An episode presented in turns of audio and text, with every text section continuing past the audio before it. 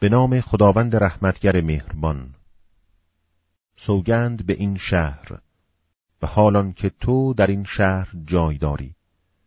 سوگند به پدری چنان و آن کسی را که به وجود آورد. به راستی که انسان را در رنج آفریده ایم آیا پندارد که هیچ کس هرگز بر او دست نتواند یافت؟ گوید مال فراوانی تباه کردم. آیا پندارد که هیچ کس او را ندیده است؟ آیا دو چشمش نداده ایم؟ و زبانی و دو لب؟ و هر دو راه خیر و شر را بدون نمودیم ولی نخواست از گردنه عاقبت نگری بالا رود. و تو چه دانی که آن گردنه سخت چیست؟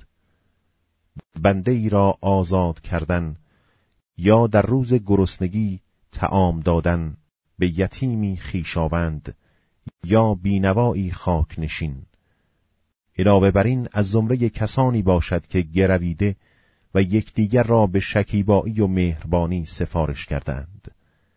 اینانند خجستگان و کسانی که به انکار نشانه های ما پرداختند آنانند ناخجستگان شوم. بر آنان آتشی سرپوشیده احاطه دارد.